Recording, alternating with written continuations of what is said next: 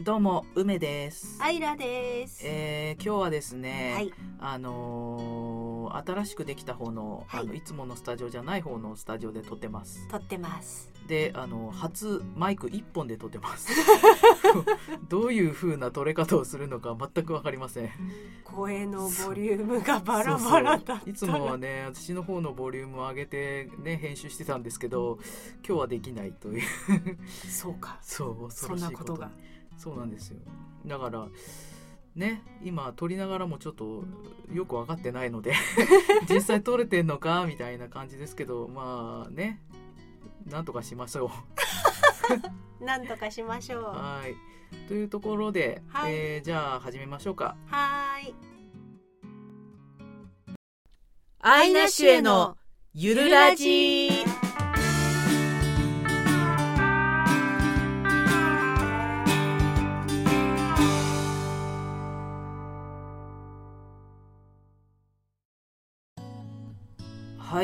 ということで、え。ー右も左もわからない中始まりました。なんかね本当大丈夫なのかなこれっていうねちょっとあの不安がありますけども。大丈夫大丈夫。まあなんとかなるでしょうなるなる。はい、ということで、えー、と今日はまあ何から話しましょうって感じなんですけども、えっと、ちょっとね先日あのなんだっけなメルマガだかブログだかなんかで見た話で、はい。あのギフトっていう話があるんですけどええあのよくあのなんだろうプレゼントとかそういうギフトじゃなくてうん。才能としてのギフトっていうのがあるっていう話で。うん。えっと、それがあの例えば小さい頃から自然にやってるものとか、まあ、楽にできるものとか、うん。あの無意識にやってることうん。とかが、まあ、ギフトっていうことらしいんですけども、うん。えっとそれをねちょっと考えてみたんですよ。はい。でまあそれ使う使うっていうかそれをあの、うん生かすとどんどん伸びていくらしいんですよね。うなので、まあ、私いろいろ自分で考えてみたんですけど、あの私の場合ですねまあ、例えば声は一応ギフトの中に入れましょうって感じでうん。あと 入れましょう。そう。なるあの、演じるとかっていうよりは、そのものになるっていうのが無意識にやってましたね。あとあのイメージする、うんうん。イメージすることとかアイデアを出すこととかうあとは作ったり書いたりっていう、まあ、想像すること？ん。をなんか無意識にやってることなんですよね。うん。でそれを生かすと伸びるらしいんですけどうんうん。どうやって生かすって感じで 今ねちょっと模索中じゃないですけど、うん。そういうのありますけど、ん。アイラさうんんどうです？そうギフトって英語だと、うん。そのプレゼントっていう意味だけじゃなくてさっき梅さんが言ったように、うん。天から与えられた才能っていう意味もある実際あるらしくて。うんうん。でそれを見分ける自分でこれがそうかなっていう判断する一つのなんていうのかな。まあキーワードというかとして小さい頃からやっていたとか、うん。さっき梅さんが言ったようにまさにそうですよね梅さんの場合はね。うん。自然にやっている好きでやっていると時間が経つのを忘れてしまうっていうのがまあ判断目安になってるって。うん。梅さんのその小さい頃からこう何かをイメージしてこうなんていうか演じるのもっともっと初歩的なことをやってたっていうそれに匹敵するようなものって私あんまりなくて。うんうん。あのそのギフトの見分け方の中にうん。好きでたまらないものみたいなものもあるんですけど、うん。そういうものはあるんだけどじゃあそれが褒められたかっていうと決して褒められてはいなくて、まあだから褒められてるかどうかは別なんだよ。やうん。ってるかやってないか、だから私だって別にねあの犬とか猫になってる時 褒められてないですからね。一人でこっそりなってるみたいな感じで。一人でこう まあイメージするとかもん別に何かやってるわけじゃないですうんからね、まあ、自然にやってたり、うん無意識無意識にやってるから分かりづらいんですよね。だから、うんうん。うん。そうらしいなんかすごく几帳面な人がうん。本当に几帳面だよねって言われても自分にとっては当たり前だからポカンとしてるっていうのを聞いたことがあって。でその人は経理の仕事とかになるともう燃える数字の細かいこう誤差を修正してピタッと計算があった時は快感を覚えるらしくて、ああそういう人は確かにそれがギフトなんだろうなって思って、うん、私はそういうのはもう面倒くさくて嫌いなので うねさんのギフトは客観的に私という第三者から見ると、うん、やっぱり声かなっていう印象がある。まあね、うん、そのどういうふうに過去に喋れていてっていうのは私は分からないけど、うん、持って生まれたその声質ってやっぱりなかなかないもんだろうなって思う。うん、で前回も言ったけど音の低さだけではなくて、聞いていると落ち着くとか多分波動であったり波長であったりっていう部分なんだと思うけど、そういうものが出せるっていうのはもうぜひ、まあ、天から与えられたものとして生かしていくのいいんじゃね？そうかまあでも、うん、うん、だから生かすと伸びるらしいんですけど、うん、どう生かすかですよねあとは。そうだよね方法論だよね。うんまあそれはこれからゆっくりと考えていくとして 考えて。そう。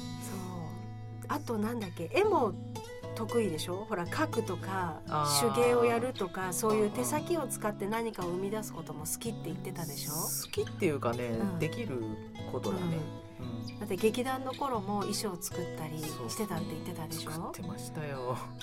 劇団デザインから何から全部やって、え？ー、パターンも買ってきたり作ったりとかして、えー、一から全部やってましたよ。デザインもしたの？してましたよ。それすごいよ、大変だったよ劇団やるっていうのは？劇団ねそう劇団はね本当天職だったんだよね。全てのこのなるもイメージするも作るも書くもアイデアを出す、うん、書くとかってあのバ,、うん、バック幕あの背景幕とかあるんですけど、うん、ああいうの書いたりとか。それも書いてたの？そう大道具書いたりとかね、え？ー、してたから全部が当てはまってたのは、劇団なんだよね今のところ。へえバック膜って特殊な絵の具で描いたりするの？いやもう普通のあの、うん、アクリル絵の具みたいなので。アクリル絵の具。やってましたね。すごい、それすごい。30×30 ぐらいのやつ。劇団作っちゃえば？いやだから劇団は天職だけど、うん、その何？作って、運営していけるかどうかは別だよねあそうか。運営営業能力と創造創作能力は別か。そうだよね。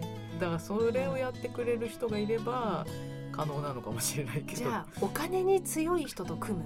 ああそれ大事ね、うん、あとは営業とか社交性があって、人とつながるのが得意な人と組む。そうだね。うん。その辺全然スカスカだからね私。周りの人間をどう整えていくか、うん、だねまあでも劇団作るのかって言ったらまあ作んないかもしんないなって感じそうか、うん、劇団作る体で話しちゃった今。やろうと思えばできるよねっていう感じだね。なるほどね。うん、そうか。そう。だから、うんうん、アイラさんなんて人褒めてるから、あのプロデューサー能力みたいのがあるのかなと思って。なんか何？人のいいところを見見つけてそこを伸ばすみたいな仕事？プロデューサーってどういう仕事なんだろう？ざっくり。プロデューサーってあのーうん、私もあんまりよく知らないけど、うん、なんかあのー、なんだえっ、ー、と例えばさ、うん、AKB を、うん、あの作りましたみたいなあのプロデュースしましたあーなんかある表現団体なり、表現ベースなりをアイデアを出し、人を集めその人たちにこういうふうにしようよっていう方向性を与え、うん、作り上げ世に売り出す。そうだね。それを作る人みたいな。いや才能いるねそれね。だから だからあれなんじゃない、うん、あの人のいいとこ見つけてあそこ伸ばしてやるっていうところだから。多分プロデューサーってトップに立てる人じゃないと無理なんじゃないかな。その人の上に立てる人。まあねどうなんだろうね。全然、えー私もよく知らないから何とも言えないけど。あんま興味ないなプロデュース。プロデュースしてくれって。まあね、うん、でも確かにその褒めるっていうのは、うん、いろんな人に言われるようになった最近、最近っていうかここ何年か褒めるのが上手だねって言われる、うんうん、やってるもんね、うん、かなりそれは実は意識してやっていて、うん、でも意識してやっているっていうのはやらしい意味とかではなくて、うん、自分はもともとめちゃくちゃネガティブなのであのでそのネガティブな方矢は全部自分に向かってしまう、うんうん、自分のダメなところとか自分の欠点にものすごい厳しい目を向けてしまって、結果落ち込むんだけど落ち込むとその副産物として他人まで嫌に見えてくるっていうか あのそういうもともとそういうものを持ってるので自分が苦しいとこに行ってしまうからそこからすごく抜け出したいって思う大きな出来事があった時に、うん、やっぱりいろんな人の本を読んだり言葉を聞いたり、見たりしたとしていてなんだろうな。ものすごく変わりたかったの自分が。でそういう本を片っ端から読んで片っ端から実践したの。でその中に多分あったんだと思う。その人を褒めていくっていうことにつながるいろんなアドバイスが、人を褒めろって書いてあったわけじゃないと思うんだけど うん、その結果いろんなものを前向きに捉えよう物事のいい面を見ようとかいろんなことを積み重ねて今の自分の在り方があるのかなだからネガティブな人柄というかネガティブネガティブな性格がもたらしたまあ、ものだとするとその副産物というか二次的にやってきたギフトなのかもしれないけど。まあでもやろうと思ってできてるってことはまあギフトなんじゃないのって感じだけどね。ただポイントは嘘をついてないことかな、うんうん、褒める時に心にもないこととかは絶対言わないし、うん、その人を見ていてここは良くないけどこっちはいいよねって思ったそのいいとこだけ言う、でここちょっとまずいんじゃないって私が思ったところは言わない、うん、だって私がだけが思ってるかもしれないし、ね、他の人は気になってないかもしれないし、うん、もし他の人がそこをすごく全員気になってたとしても、うん、とりあえず言わず、いいとこだけ言うそうすると不思議なことに、そのいいところだけがどんどんどんどん伸びていって嫌なところが引っ込んでいくっていう人もいるの。別に私人を操作しようとか、うん、人を操ろうなんて全く思ってないんだけれど、うん、なんだろう。気持ちよく例えばこのユニットで仕事をしましょうって言った時に、うん、厳しいことを言い合ってダメ出しをし合って伸びていく人たちもいるかもしれないけど、やっぱりチームワークとかメンバーの仲の良さが多分創造性に現れると私は思っていて、だからいいところを言うここを伸ばしましょうっていう。でもしどうしても変えてほしいところがあったら一旦いいとこ褒める、うん、そうそうそうそう、うん、言われた。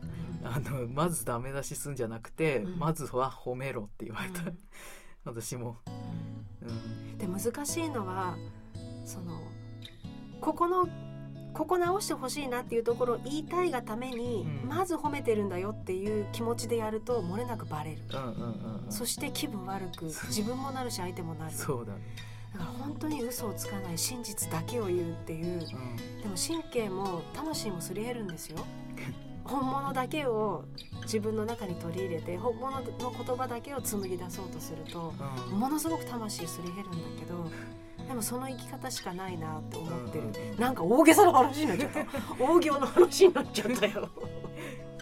まあでもそれはギフトなんだろうね多分、うん、うん、自分も伸びてるってことだよねきっと。ああそうかもね、うん、なるほど、うん、人を褒めながら魂を削りながら自分も成長する、うん、あらま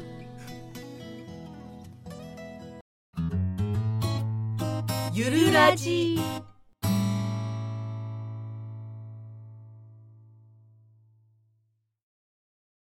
そうそう成長するまあちょっと成長すると話違うんだけど、うん、あの今度の新月あこれ出すの新月なんですけど、うん、なんかお金に関するね話題があ、うんうんうん、ねあの、うん、流れがすごい来てるっていう新月らしいですよね。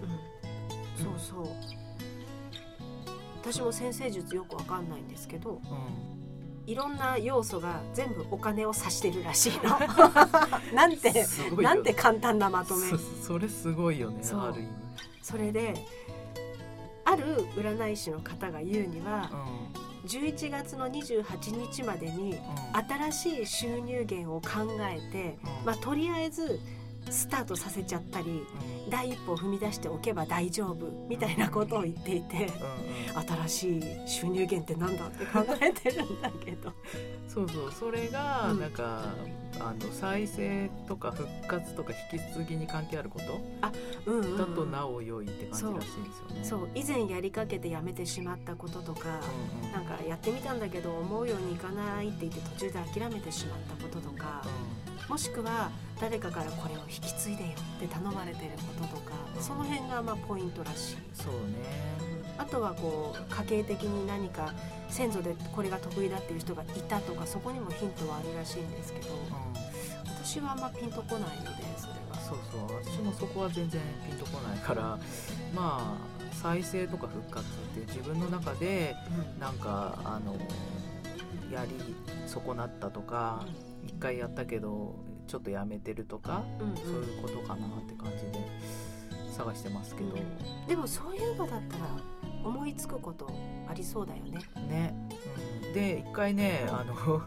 私タロットとかセラピーもやるんですけど、うん、タロット練習会に行ったんですよ。うん、であのその何11月28日まで、うん、私10月28までだと思ってたんですけど それを始めた方がいいっていうから、じゃああの4択であの、占ってもらって、えーと、私含め4人いた中で、4人とも全員占うじゃないですか。うんうん、で、えーと、1がセラピー、うん、で2があの絵。絵。を描くの絵。で3が声、うん、で4はその他っていうやつで、うん、4択でやってもらったんですけど、もう全員一致で声の何かやった方がいいっていう。で声の中で今ね声やってるから、まあ、再生復活引き継ぎなんだろうなっていうね、それ今ちょっと探し中みたいな感じなんですけど。なんかね教えたりするよりは、自分があの自分を出す方がいいらしい。ん。まあラジオとかもやってるから、うんうん。ある意味ね、まあ、これもあの復活とか再生してやってるものではあるんですけど、えじゃあこの1か月くらいあるからまだ、うん、ひょいって思いつくかもよ。あ新しい。これがやりたい。みたいな。これかみたいな、うん、だってこのラジオも朗読も全部そんな感じでしょ？なんかね流れでどんどんどんどんそう。出来上がっていって。思いつきで「やっちゃう？やっちゃう」って言って。でも今まで全部「やっちゃう」って言い出したのを実現化させたのは梅さん。まあそうだよね。そう具体的にスタジオを探したり、うん、方法を探したりして、うん、現実に結びつけたのは梅さん。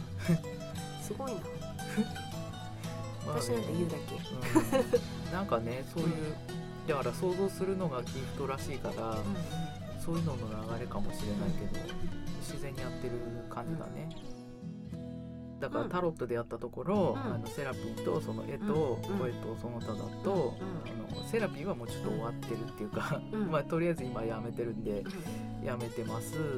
で絵はやればちまちまお金になるけど、まあでもそれじゃないんじゃないみたいな感じでその他っていうのもちょっとよく分かりづらいから、まあ声で言った方がいいよねみたいな。あでもねギフトって一つだけじゃないんだって、うん、大抵複数なんだって。だってだから想像するあの声なるイメージする作る書くアイデアを出すっていうギフトが全部総括すると、うん、まあ、想像することかなみたいな感じ、いやなんかね例えば例えばだけど、うん、料理書道イラストとかそういうジャンルの違うものをいくつか持ってるっていう場合があるんだって。だから梅さんの場合まさに声演じるイラストを描くとかそういうそのジャンル別のものが漏れなく全部自分のギフトの可能性があるらしいの。で例えば一番やりたいのが声のことだったとしても、ここやってもちょっとなんかあんまりうまくいかないなってなったら、うん。そこの道が例えば工事中でい一時通行止めになってるみたいな状態だとしたらうん。迂回すると目的地にたどり着けちゃうってあるんだって。へうん。でえ例えばだよ。そのイラスト描いてました。うん。でそのイラストをつながった友達が実はその声の事務所の有力者でしたみたいな例えばそういう流れとか、あとはその実際あったらしいんだけどうん。書道とやっぱ女優さんだったのかな、うん、でもなんかうまくいかないからって言って書道の方やってたらそこでつながった生徒さんの方から実はこれもやってあれもやってって依頼されてゆくゆく女優の仕事につながったとか。思わぬところから道がつながるみたいなのがあるらしいので。まあないとは言えないようん、とりあえず入り口は全部開けとけって書いてあった。結構いっぱいあるんですけどん、うん、まあねそっか。まあらしいよ。うん。そうね。何がつながるかはまあわかんないそう。そして全く全然話変わるんですけどあのーまあお金の話ということで、うん、えっとですねちょっとあのメルマガでちょっと仕入れた情報だったんですけど仕事をね受ける時、うん、あのまあ、セラピーとかの話から入ってるんだけどこれは。セラピーセラピストで例えば仕事を引き受ける時にうん、いくらで受け取りますかっていうあのひ引き受けますかっていうのがあってでその値段を決める時にうん、あのいくらもらうから何を提供するっていう考え方だと、うん。あの良くないらしいんですよ。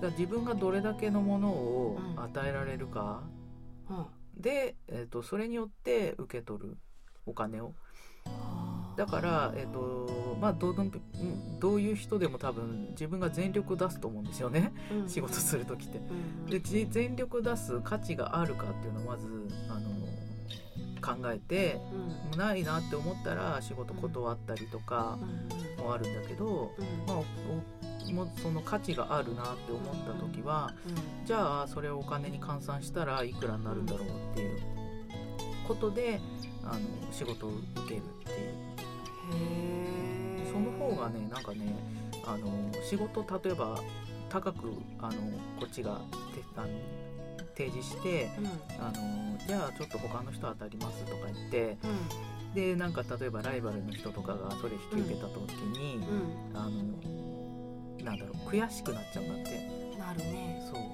うん。でも自分がその全力を出す価値があるかどうかっていうのをうん、で私がじ例えば全力を出した時にうん、まあ1万円だったとすると1万円だなって思って、うん、じゃあ1万円だったら引き受けますよって言った場合は、あのもし引き受けなくあの引き受けなかったとしても、うん、誰がそれを引き受けたとしても悔しいってことにはならないらしいんですよ。まあそうですよね。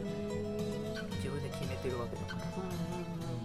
そういうやり方もありますよみたいな。うん、のをちょっと今日あの収入源っていうところで、うん。考えてたらメルマガが来たので。それって結局自分の仕事に対する自分のセルフイメージだよね。そうそう。この間も言ってたけどね、自分いくらなのかっていう、そう。つまりそうだよね。自分に対する価値のセルフイメージだよね。う自分っていうか自分のなせる仕事に対する。んうん、恐ろしい。そうですよあらわになってしまう。まあだからねあのー仕事を受ける時に関してもそういう受け方ありますよっていう。だからただの収入源なんだろうなんだろうって考えてるっていうよりは、なんか向こうからやってくる場合もあるかもしれないみたいな感じかもしれないね。いなるほど。うんそうだそのお仕事うん。そのお金と違う話になっちゃうけどまた話が変わっちゃうけど。うん。あのある大手居酒屋のチェーン店の社長さんがうん。言ってた言葉らしいんだけどうん。職業選択っていうのは何の仕事でありがとうっていう言葉を集めるかだって言ってたらしいの。でその人はなんか知ってる人から介護施設の立て直しについてアドバイスを求められてたらしくてでアドバイスするためにいろんな施設の実態を調べたら愕然としちゃったんですってあんまり良くなくて。で入居者が美味しいものを食べて清潔で温かみのあるホームで楽しく暮らせるようなのがいいなって想像したらワクワクしてきちゃったらしくて。介護にはそのとびっきりの「ありがとう」が詰まってるぞって思ってその入所する人たちの笑顔が欲しいということだけを考えてどんどんどんどんいい介護のサービスをアイデア出して作っていったらしいの。でそしたら首都圏のお年寄りが入りたいホームナンバーワンになったんだって。まあそうだよね、うん、だからお仕事を選ぶ時にその「ありがとう」という言葉を何の職業でもらうかっていうふうに考えたことなかったなと思って。考えたことはなかったけど、無意識にでもそれを求めてたなと思って、うん、でその「ありがとう」っていう思いにお金が乗っかってくるのかな。でもそう考えたらお金をもらうことに抵抗もなくなるかもしれないよね。どれだけの価値を与えられるかみたいなね、うん、そう。どれだけしてあげられるまあしてあげられるっていうとちょっと本気せがましいけど、まあ、してあげるっていうよりは自分がどれだけのものをあの、うん、発表できるかってことだよね。うん、それをどのぐらいの人が受け取るかっていうね。まあね仕事はお金のためにするとはいえ。それだけだとなんかねサバサバサバサバじゃない。なんかパサパサになっちゃうもんね、うん、心も。そう、人生も。パサパサパサ。潤いが欲しい。そうなんだよ。だから私が例えば芝居やる時にいつも思ってたのが、うん、あのまあ私は芝居やりますよと、うん、であのそれを見た人が、うん、あの何でもいいんですけど、何かいいものを勝手に持って帰ってもらえればいいなと思っててこっちから何かをあの与えるんじゃなくて、やったことに対して、あなんか今日の芝居良かったねとかなんか今日の大道具良かったよねとか 何でもいいんですけど、何かしらいいものを勝手に自分がねあの勝手に持って帰ってもらえればいいなと思ってやってましたね。かといってこっちはなんかね、あの勝手にいいもん持って帰れよって言って何もしないわけじゃないから、もう全力尽くしてるわけだから、うん、いろんなとこまで行き渡るように仕事してね、あの芝居もやってやってましたけど。うん、なんか物体なり想像する内容なり、こう商品をお客さんに提供するっていう場合に、そのアプローチの大きな方法で2つあるなと私も思うの。うん、で1つはあの本当に自分がいいと思うものを純粋に作っていく、うん、ストリートでバンドやってる人とかそうだと思うんだけど、うん、でもう一つは完全にターゲットを絞ってお客さんが何を求めているか。例えばこの年齢のこういう客層ならこれなら当たるだろうっていうところにドンピシャリで、まあ、商品開発とかってそういうことだと思うの。そうだね。でどっちかだけっていうんじゃなくてどっちもありっていう、その作り方もあると思うのね、で私は割とそのどっちもありで作っちゃうタイプなんですよ。お芝居でもその何かサービスを提供するんでも、やっぱり相手ありきだからってどうしても相手のことを考えちゃうし、だからってじゃあ自分がやりたくないとか好きじゃないけどただ売りつけるためだけに相手が求めるものを作るかっていうとそうではなくてやっぱり自分の価値観に落とし込んで、これはとても大切だとかいいことだって思うものと融合させていくっていうその作業するんだけど、うん、梅さんは？え私もだからそういう感じだよね、うん、だから何かをあのー、なんだろう与えたいっていうことではないんだよ、うん、うん、要するに。なんて言ったらいいのかな、うん。いいものは提供するんだよもちろん、うん、いいものをここに発表しますっつってバーンって出すじゃない、うん、でそれに対して何を持って帰るかは自由ですよってことだから、うんまあ、ターゲットとかもいるだろうし、うんこういう芝居だったらこういう人が見るかなみたいなはあるだろうし、うん。それは両方は必要だよね。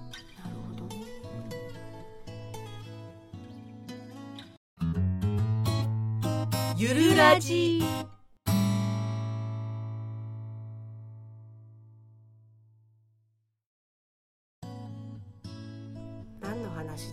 芝居の話だ。まあ芝居の話。そうだね。芝居の話はね尽きないですね。尽きないですね。そう。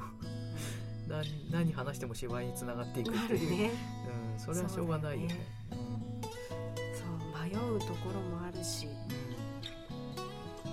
うん、なんだろうな。でも最近私の中でマイブームじゃないけど、うん、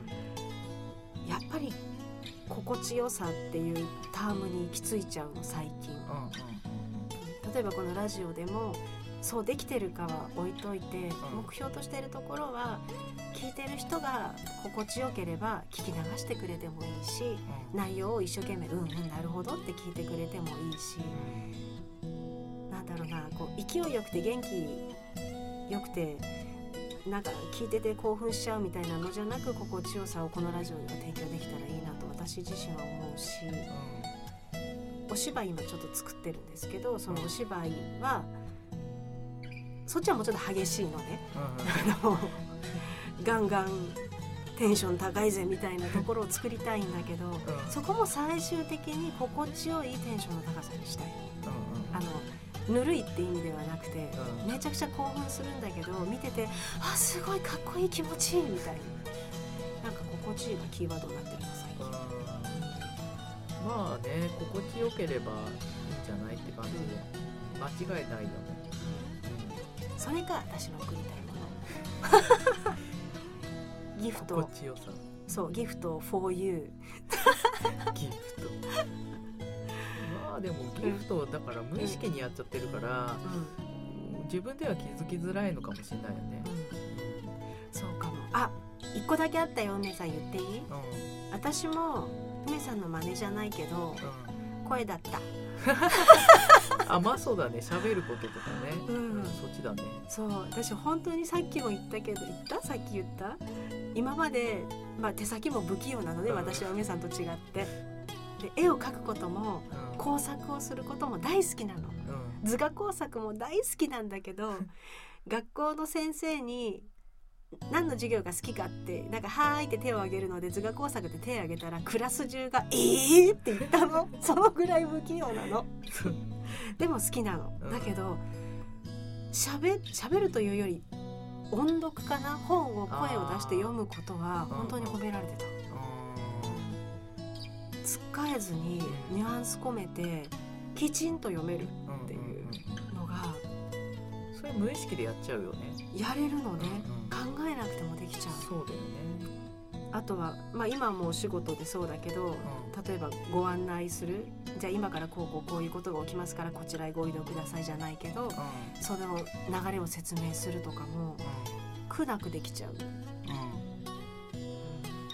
だから多分お話お話って日常会話は苦手なんだけど、説明したり声を出して本を読んだりっていう何かしら声を使うことだけがね褒められたの。ちっちゃい頃から。もう朗読とかいいんじゃないですかそしたら、うん、そう。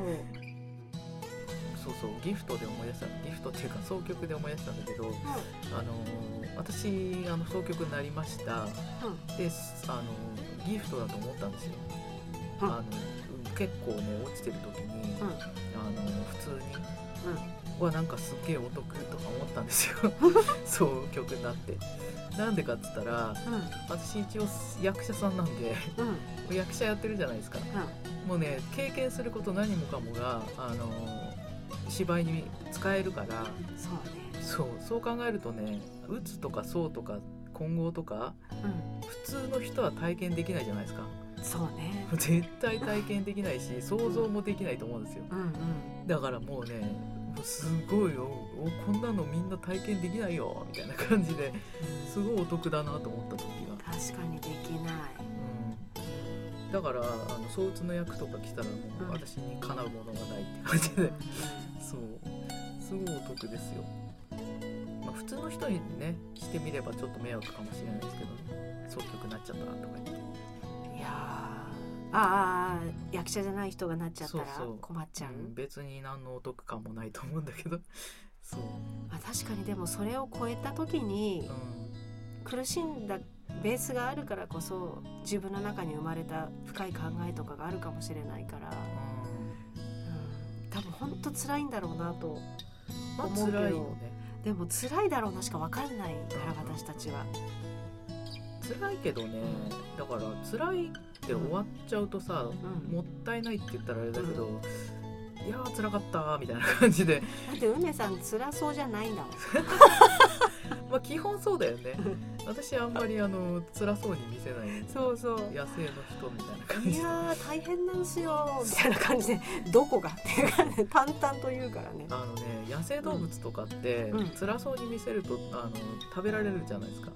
やられるから見せないんですよだから普通は多分あはあの辛そうに見せないのが普通なんじゃないかなと思うんですけど。本能に近いのかな。そうそう。だって弱点さらけ出してるみたいな感じじゃないですか。あそう。ーじゃあ辛そうに見せてるのは人間臭い人？誰か助けてくれるっていう、うん。うん、当てがある人とかだね。そうね。それが助けてくれっていう状態か、うん。うん確かにそうかもしれない。そうあとねギフトのあの、うん。欲しいものっていうのがあってあ。私つい最近欲しいものがすごい欲しいものがああるんですけど、うん。あのすっごい音のいいイヤホンを持ってる友達がいて聞かせてもらったんですよ。うん。もう本当に音が良くてうん。いやこれちょっと私欲しいっていうかうん。忘れてた部分だなと思っていあの道具を買うっていう。あの劇団の時とかはうん。車で移動する時にずっと音楽聴いてて、ーでいかにいい音で聴くかみたいのがあって結構ちゃんとあの音のいいイヤホン買ったりしてたんですよ。だからなんで私そこを今忘れてたのかっていう。何何すっかり忘れちゃってんの？みたいなのをそのイヤホン聞かせてもらって思い出したんですよ。これ必要だわっていう。へだその人のイヤホンは、うん。えっと定価が4万ぐらいしてうん。あのアマゾンとかで買うと2万5千円ぐらいするんですよね、うん。うん。だちょっとすぐは買えないんですけど 欲しい。超欲しいって感じで。すっかり忘れてたんだ。そうそう。音がいいイヤホン絶対必須でしょって感じで思い出しちゃった。今だってあの、まあヘッドホンはちゃんとしたの買いましたけど、あのうん編集用の。あの普段聞くやつ iPhone の付属のやつですもん。うん。うんイヤホン。全然違うんだ。全然違うよ。びっくりするぐらい音が良かった。今耳が死んでる私でも聞聞き取れるぐらい。すごい良かった。ーやっぱね声をなりわいにするなら必需品なのかな。そうだね。必須だね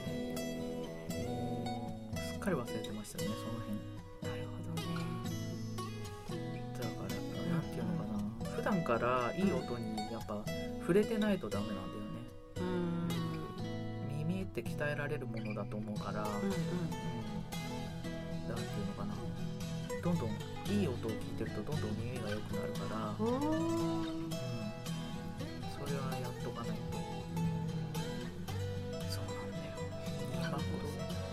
2万5000 2万5000か男性ねやっぱ新しい収入源を考えないと。そうそうそうそう。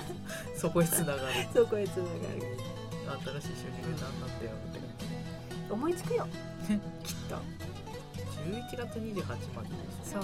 あと1ヶ月くらいあるし。ね、うん。うん、私10月だとばかり思ってたからもう間に合わないと思ってたけど。11月だったんですよ。そうなんです。あと1ヶ月の間にポンって。ああそういえば。って思いつくんだよ。なんかの流れでね。そうそう。うん流れは大事。うんそうなんですね。もうねでもね今日ほんと寒くてうんうん。昨日より5度寒いとか言ってあはあみたいな。普通に昨日と同じ格好で出てきちゃってね、うん。大変だったんあですけ確かどもにうだからもう秋終わったなって感じ。冬ですよもうという間木枯らしも吹くとか吹かないとか言ってるしね。もう紅葉とかしてる暇ないんじゃないの？みたいな。本当に、あでも秋も楽しみたいな、うん、あのなんだろう。は晴れた日とかすごい爽やかでいいんですけどね。うん、寒い寒い。果物。秋っていうのは果物。果物。柿とか梨そうとか柿とか梨とかぶどうとかこれからりんごとか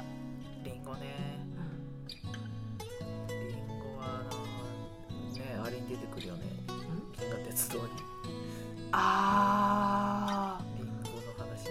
まあでも次はリンゴじゃなくてあれか。ーなんでリンゴなんだろう。当時美味しいものだったのかな。宮城だっけ？宮沢賢治って。うん。だからじゃない？リンゴの。あっちの方リンゴだっけ？うん。青森のイメージしかなかった。青森と宮城もじゃなかったあでも北の方はつ作れるのかな？うん。あでも全然違う話になっちゃうな。リンゴの話。リンゴ。うん。あのリンゴって病害虫にすごい弱いらしくて。ああこの間言ってたね。やってたやつ、ね。そうそうそう。本を紹介した時にも言ったんだけど、青森がリンゴのその栽培をやめなかったのはうん。他に作れるものがなかったからなんだって寒くて。あ漏れなく他の土地はリンゴが一度病害虫にわーっと襲われて全滅しかけた時に違う作物に変えたんだって。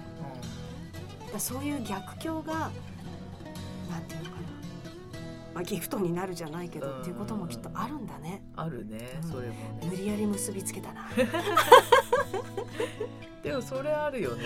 あるかも。うん、誰もやらないみたいなさ、そう。もうこれしかないとか。うん。そこでメタメタになったから考えたとかあるかも、そうだね。そのパターンもあるよね、そうすると何が収入源になるんだろうってギフトそれは1ヶ月ゆっくり考えようかなって思ってるし考えるんじゃないんだな。きっと浮かぶ気がする。そうだね。梅さんがね。なんていうの？私じゃなくてまあ私はどっちかっていうとピンとくる方だからね。そう楽しみにしてる「ねえねえこれやり始めたんだけど」って言われるのをすごい楽しみにしてるので 教えて始めたら、まあ始ま始まるかどうかわかんないけど、うん、あ思いついたらでいい。うん。教えて。めっちゃ楽しってみいうか自分のもやんないと。私？うん、私は今追われてるからね。ああ、そっか。そそう。そうっちまあそっちも引き継ぎみたいな感じだよね誰かやってくれって言って頼まれてるみたいな感じなんじゃないの、かもしれない。そう。今ちょっとあの数ヶ月前から着手していることがうんうんありましてですね。ちょっと公に発表するのはもうちょっと先にしようと思ってます。もうちょっと形になったら言いますがそんなこと私できんの？できない？みたいな規模のお話が舞い込んできて。うん。でしかも最初は違う話だったんで「えやりますやります。すごい素晴らしいことだと思います」って言って始めたら紐解いていったらとんでもない負担もリスクも大きくてですね。いや騙されてるとかじゃないんだよね。別にそのそうそうあの騙されて変な話を持ち込まれたとかじゃないんだけど今まで自分はこのくらいしかできないよって思ってたのをはるかに上回る力が必要っていうようなお話がちょっと持ち込まれてまして。でも幸いなんかのんびり待っててくれるので相手が。あ 別にあの今年無理なら来年でも再来年でもみたいな。ーすごい恵まれてるよね。感じなので、うん。でその人は全く痛くも痒くもないの、うん。私ができてもできなくても、うん。他にもいっぱいある。それがすごいよねれるんだったらまあやってみればみたいな感じすで、ごいいい話じゃ、うん。ん、普通ねありえないよそんなの。そうなのかな、うん、絶対ありえないよ、でやったことないことをやんなきゃいけないし、う自分にそんな素質はないだろうっていうことまでやんなきゃいけないし、んうん。全てがそれに追われている まあねやることあるのはいいことだけどって。だからそれも考え方を変えれば、うん。なんていうかこう成長というギフトなのか挑戦というギフトなのか 試練というギフトなのかはわからないってけど。いうかその話自体がギフトだと思うけどね。そうなのかな、うん。なんかもっとこプレゼントだよね。うなんかホイホイってこう気軽に明るくワクワクしながら楽しくみたいなあイメージだったのギフトって。あうんうん。全然違う。こうプレッシャーと。重圧と。でもやってもやらなくてもいいみたいな感じで、そうなのねそうなの。やめるんだったらやめちゃってもいいよみたいなすごい感じなのいい話。ただもうあの動き出しちゃったんで他の人を巻き込んで、経験だけさせてくれるってことだもんね。そう。すごい話だよね。ただこう残念なことに、お金がないんだよね。それを実行するにはやっぱりある程度のお金が必要で。それをどうやって生み出すかっていうところまではまだいけてないけど。それが新しい収入源につながるんじゃないの？お。何かしらが来て。てかこれが回ればすごい収入源になるんだけど。まあ先行投資、うんうんうん、先行投資ね。本当何やるにも最初にお金必要だよね、そうそう。本当に今んとこ甘えてるの、うん、お願い。お仕事が回ったら払うからちょっと待っててで済んでる。すごいよね。すごいよね。すごい話だよそれも、本当すごいと思う、うん。というところで、えーはい、次なんですけれども、はい、えー、アイラのつれづれコーナーと、はい、梅の引用遊びのコーナーです。はい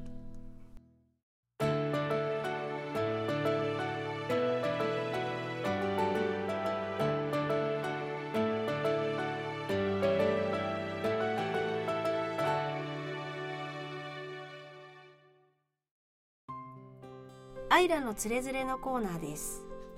さて今回は本当につれづれです。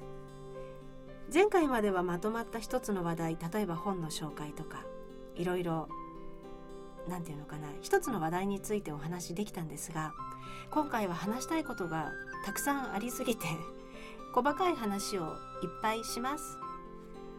一番最初にアイラのコーナーでうちの母のレシピって紹介したんです。覚えてます？それが冬にもあるのでまずそれを紹介します。2つあります。1つは松前漬けなんです。これ私が小さい頃両親が毎年作ってたんです。小さい頃は何が美味しいんだろうこれと思ってたんですけど大人になるとこの出汁の効いたおつな味がたまらないなって分かるようになるんですね。でもレシピというほどのものじゃないですね。昆布とあと母が言うにはスルメイカの干したのって言ってました。他のイカじゃなくてスルメイカにしろって言ってました。スルメイカと人参をひたすら千切りというか細かく切って瓶に入れてお醤油お酒みりんをドボドボって入れて蓋閉めとけばいいっていうレシピでも何でもないですね。でもこれで1週間10日で食べれるんじゃないって言ってました。もしかしたら半月ぐらい必要かもしれないけど。それをこの冬は作ってみようと思ってます。あともう一つこれもめちゃくちゃ簡単なんですがサンマの煮物なんです。サンマを買ってきて何匹か頭を落として腹渡取って尻尾も落として長さ5センチくらいに切って圧力鍋って分かりますか？母は圧力鍋のもっと効果的なやつで活力鍋っていうのを使ってるらしいんですけどあの活動の活に力にお鍋。それに入れてやっぱりお醤油と お酒とみりんを入れてあと生姜のスライスとかを入れて蓋閉めて煮るだけ。これは多分12分沸騰させてあと圧力かけとけば骨まで柔らかくなって食べれるみたいです。簡単なんですけど私にとって冬の味なんですこれが。そして母の味なんです。この2つを作ってみようかなと思ってます。それから忙しくて今ご飯を作りたいけど作れない時にその圧力鍋を使ってよくやるのがとにかく何でもいいからお肉を圧力鍋で茹でておく。そしてそれにあとは野菜を入れて塩で味付けして食べる。簡単なんですけどこれが意外と栄養も取れるし美味しいし時間の短縮にもなるし非常に便利です。手抜きっぽいけどちっとも手抜きの味じゃないんです。よく使うのが鶏の手羽元。それから牛すね肉。あと豚バラ。これを1種類の時もあるし3種類全部入れてしまう時もあるんですけど一番好きなのはお肉だけを茹でる。お水入れて圧力鍋蓋閉めて5分ぐらい沸騰させて弱火で。あとは切って圧力が抜けるのを待つだけ。でそれを小鍋に移していろんなお野菜を入れるっていうのが私のベースの作り方なんですけど。まあ塩でスープから始まりトマト入れてトマト鍋最終的にはカレーになっていきます。この間面倒くさいなと思ってそのお肉のお鍋に玉ねぎを2つ分ぐらいかな四つ切りぐらいにドボンドボンって入れて煮たら茶色のオニオングラタンスープの素みたいなとっても美味しいスープができてました。冬の味です。手抜きというと聞こえは悪いですが時短料理ということでこの冬は忙しいのでそういう時間をかけないお料理で体もそれから自分の心も養っていこうかなと思ってます。今日はなんだかバラバラなお料理の紹介でした。以上アイラのつれづれでした。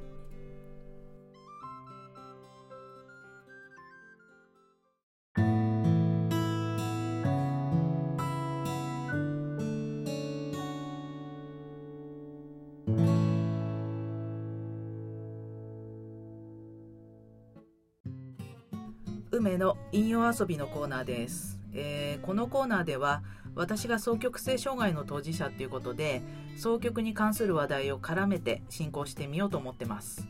と言ってもこれは私の体験とか体感ですので他の人にとっても同じかどうかは分かりません。そこはご了承ください。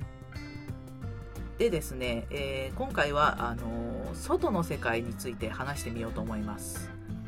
えっ、ー、とですね大うつで寝込んでた頃まあ寝込んでますので一歩も外に出ずに過ごしてました。で一人暮らしなので誰とも喋りません。テレビとかラジオとかも刺激が強すぎてつけてられなかったんですね。でまあ寝込んでるんであの滞納もしてたので電気とかガスとか水道が止まりました。でそうするとねすごい静かです。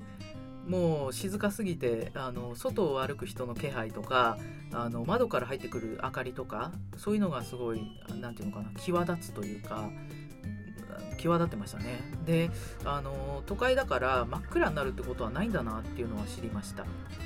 でもう本当の浦島太郎状態で外の世界と時間の流れ方っていうのがずれてきたんですね。1日が何時間なのかとか今日が何曜日なのかとかまあ昨日なのか今日なのかぐらいももう全く分からなくなりました。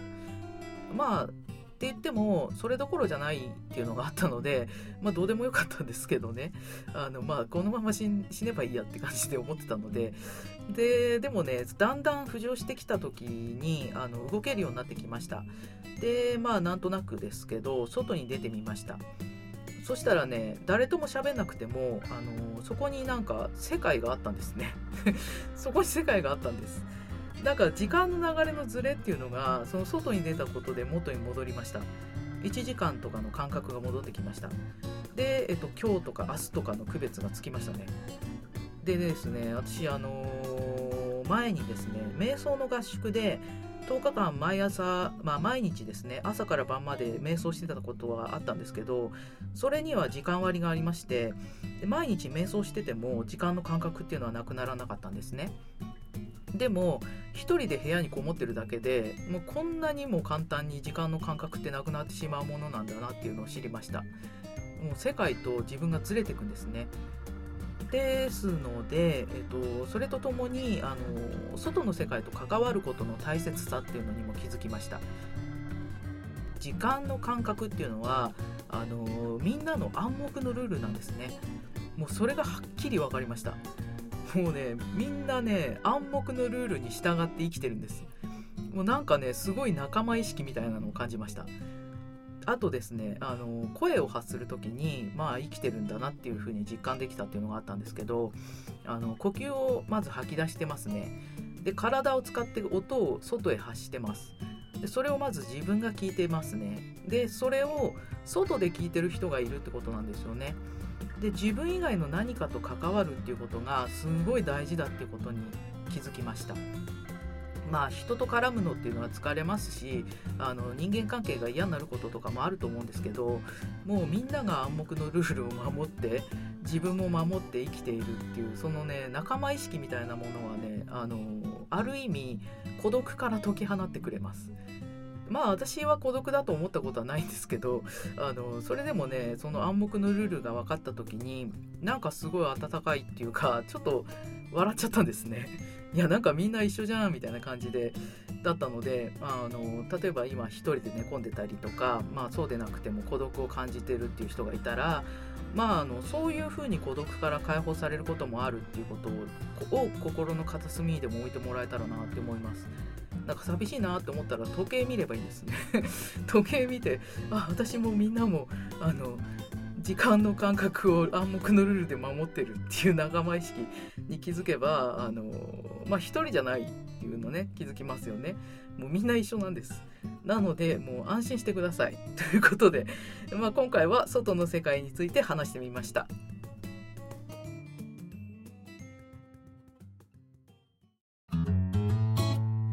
ゆるラジ。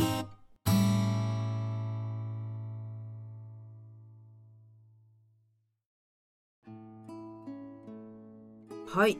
ということでもうエンディングですね。まあなんか今日はあのすごい あのベラベラベラベラなんか ね思思ってることを次から次へと喋った感があるんですけど、うん、なんかまとまりがあったのかないのかみたいな感じでまあね、ね、うん。あとマイクが1本なのになんか 大丈夫なのかなみたいなこの喋りでっていう。なんか話が行ったり来たりした感じがする自分で。そうだね。うん、うん何が喋りたいんだよ結局みたいな感じで、ね、まあ全体通してね見てくれればって感じですね、うん、一応全体のテーマはギフトだったんですよね。そうだね今日はね、うん、うん、ギフト。まあギフトだったりお金だったりねいろんな。欲しいものとかね。ギフトマネー。なんか違う。すごいなんかなんだろう。な,、ん、なんていうの？そういうの。生々しいというか、ね画滅 まあねそんな感じでやってみました、ね、あとですね次回ですね、うん、えっ、ー、と11月は、えっ、ー、と朗読も上げられたらなと思ってますので、ね、どうなるかね。ね本当に。次はあのまあ、ここはあのー、まあ、新しいスタジオであの毎回撮るわけじゃないので次も多分あのいつものスタジオになると思うんですけど、うん、こっちのスタジオを使う時は、うん、マイク2本にしてもらうようにします。そうか気が気じゃないって感じで。なるほど。そうそれはねちょっと、まあ、メモっとかないと。そうか、うん、って感じですね。確かに、はいそういうところで、えー、今日もありがとうございました。ありがとうございました。はい、ではでは。はい。